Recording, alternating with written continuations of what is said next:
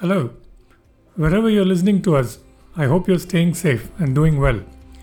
I'm Hari Arakali, and this is today's tech briefing. In this program, right to us, uh, dealing with responsible AI needs to go far beyond the narrow focus of just algorithms that power AI. Companies or organizations must look at every aspect of end to end AI systems, right? Be it the front end of data collection, processing, and storage, uh, to the back end of how the output of these algorithms is used, who makes those decisions, how that information is presented.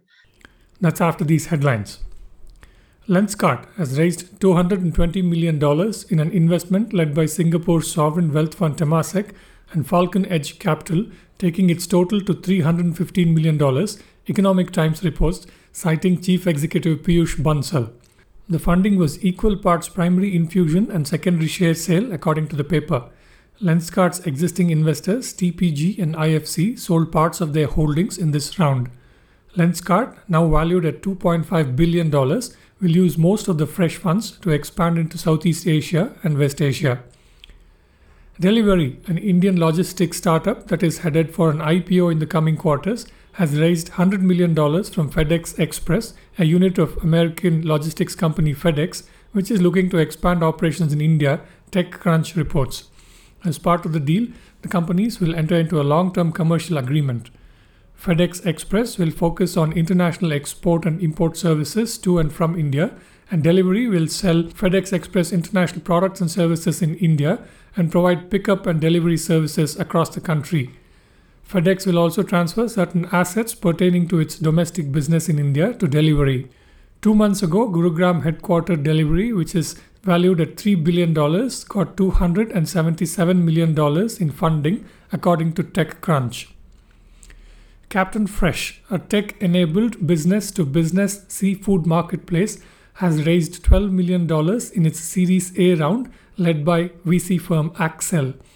The startup is focused on aggregating the fragmented retail demand across the country and linking them to small fishermen and farmers throughout the Indian coast. Existing investors Matrix Partners India, Ankur Capital, and Incubate Fund also invested, along with a clutch of angel investors. Founded in 2019 by Uttam Gowda, Captain Fresh is attempting to transform the complex fish and seafood supply chain, according to a press release. Slang Labs, which makes a voice assistant, has raised an undisclosed amount in funding led by Google Business Standard reports. Other investors, including entrepreneurs Velu Murugan, Thomas George, and existing VC backer Endiya Partners. Kumar Rangarajan, co founder of Slang Labs, previously founded Little Eye Labs, which became the first Indian startup to be bought by Facebook, going from creation to acquisition in less than 18 months, according to Business Standard. Little Eye Labs made software tool for analyzing performance of Android apps. Apple has released another beta version of its iOS 15 software for iPhones, meant for those interested in testing it. The final build of the software is expected in September. This latest release is iOS 15 Public Beta 3 and it includes changes such as the design of Safari browser and new music widgets. Those interested can sign up via Apple's website. Separately, Apple's 2021 iPhone may have an always on display similar to Apple Watch, The Verge reported, citing the Power On newsletter from Bloomberg's Mark Gurman. The new phones will have improved battery life, a smaller notch on the screen, better video recording, a 120Hz refresh rate, and a faster A15 chip, according to the report. With artificial intelligence software becoming more prevalent, efforts have stepped up across businesses and government organizations and think tanks to define what responsible AI might be like. I spoke to Sumit Sarawgi, MD and senior partner at Boston Consulting Group, about his work in this area. Sarawgi leads BCG Gamma in India, the consultancy's practice focusing on helping clients use data science, AI, and other advanced technologies to improve their businesses. Here's the conversation. Sumit, uh, welcome to this podcast. Uh, thank you for making uh, time for it. Thank you, Hari. So, of course, we are going to uh, you know ask you to give us your views about, uh, uh, I guess, one of the most happening uh, ideas and topics uh, today outside the COVID pandemic, uh, which is, of course, artificial intelligence. Uh, and and uh, you're an expert in this field, and you've been looking at it for a long time. It might help, you know, to kind of talk about how the whole idea of AI itself has evolved, especially in more recent times. I mean, you know, many many years ago, you know, popular movies and things like that were all about uh, you know things like Terminator and all that kind of stuff.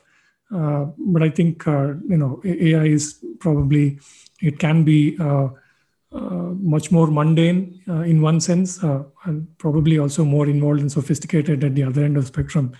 So maybe if you can talk about how AI has evolved, uh, then we'll have some follow-on questions.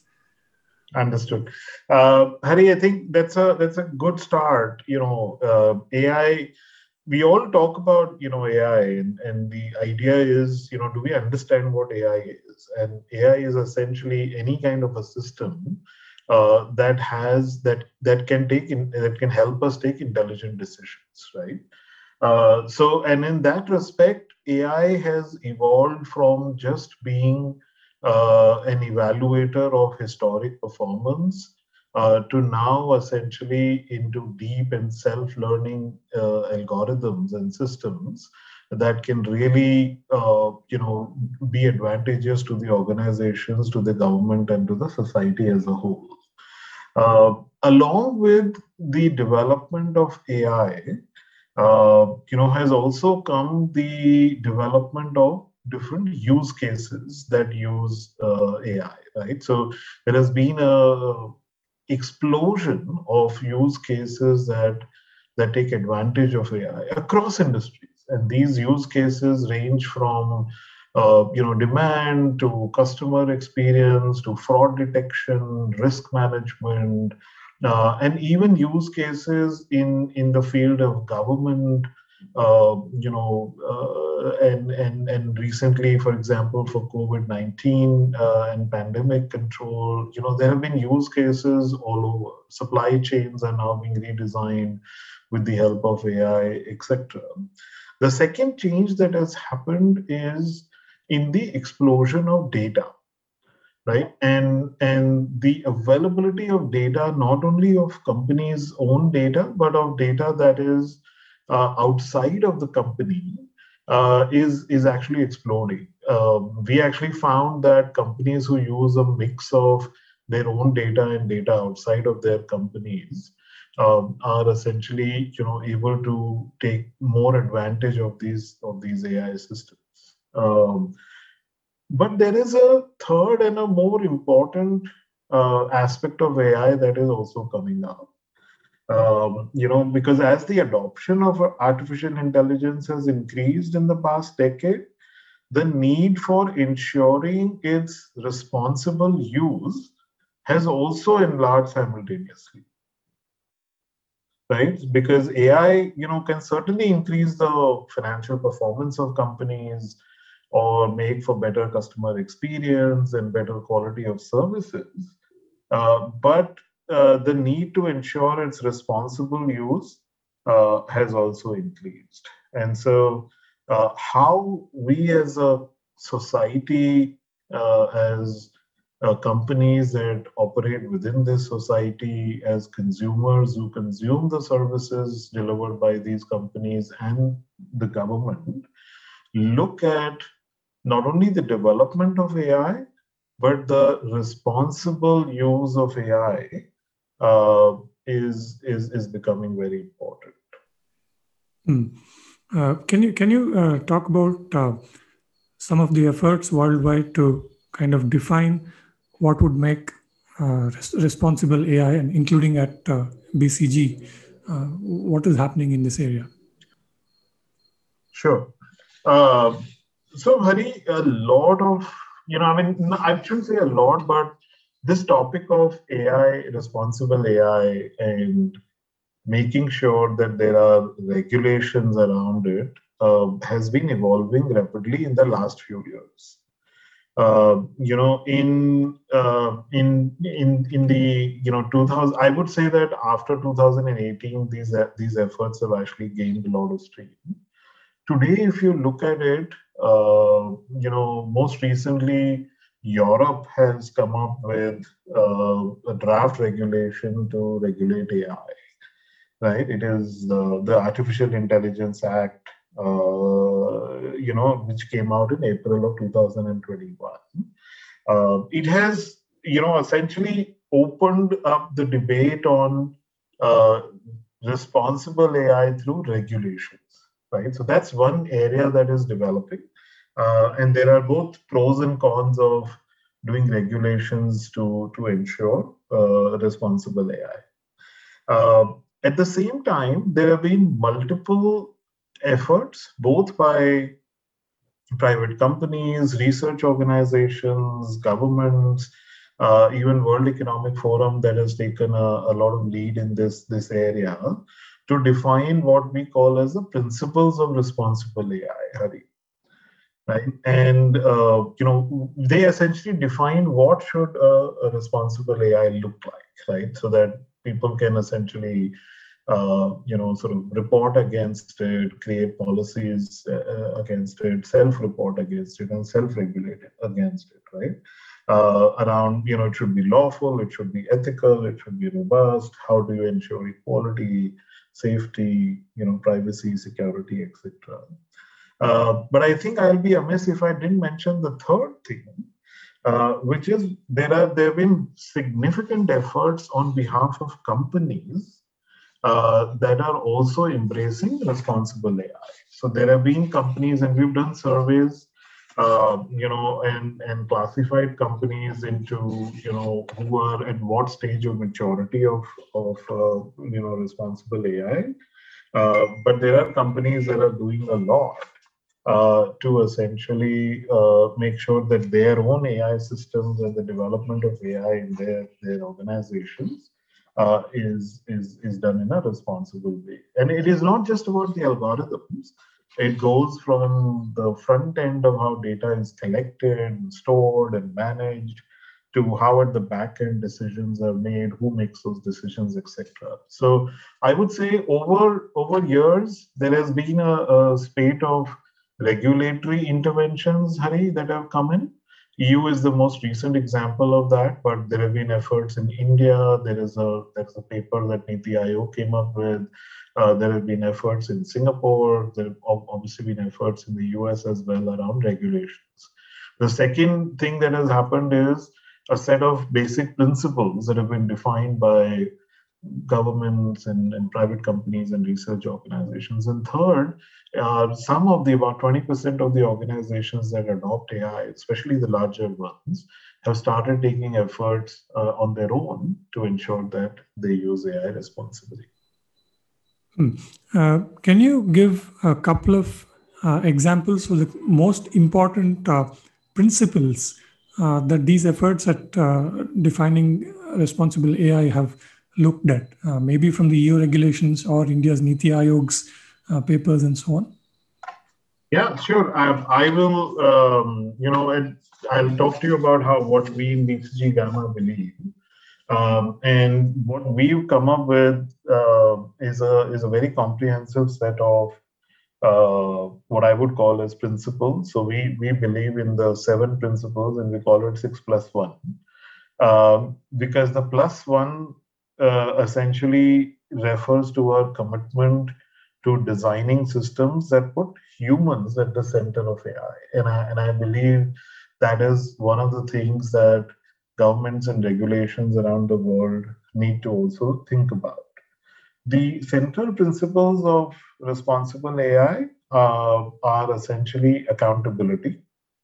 Uh, by accountability, Hari, I mean uh, at the end of the day, if something fails, or if something is not happening in as a result of an AI system, then how do we ensure that there is accountability for uh, uh, you know for whoever designed the system and where does the accountability really lie?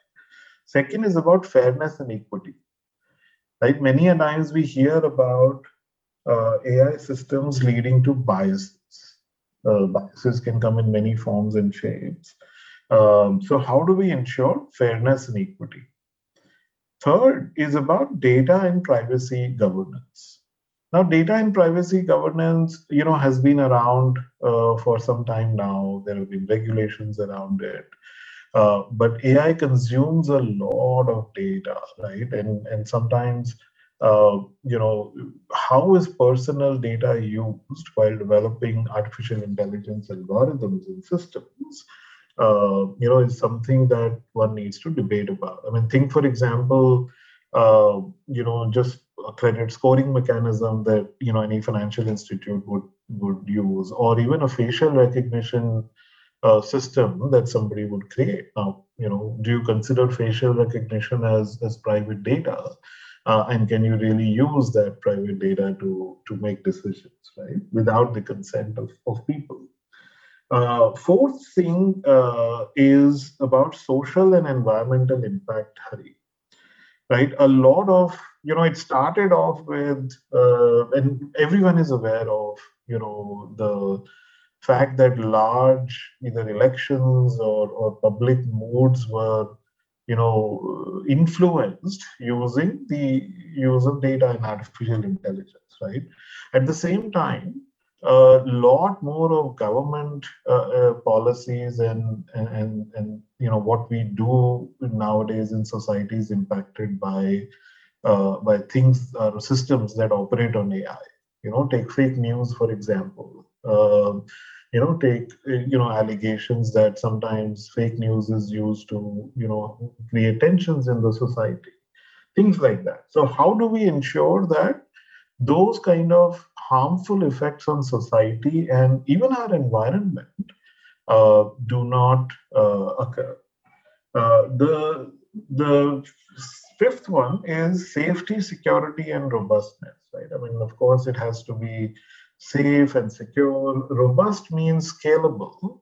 Um, you know, it it should not have incorrect decisions that lead to unnecessary exclusions of people uh, it should not have privacy risks uh, that are associated with it, uh, so on and so forth. And lastly, it needs to be transparent. Um, so transparency comes from you know being able to uh, you know be able to dive into what kind of data sets were used to to define this this particular algorithm. Can they be tested? Uh, so on and so forth. So at the end of the day, different organizations have come up with you know different sort of principles, but this six plus one to us is is very critical uh, in ensuring uh, that responsible AI uh, is is maintained in, in, whatever we do in the field of AI. Hmm.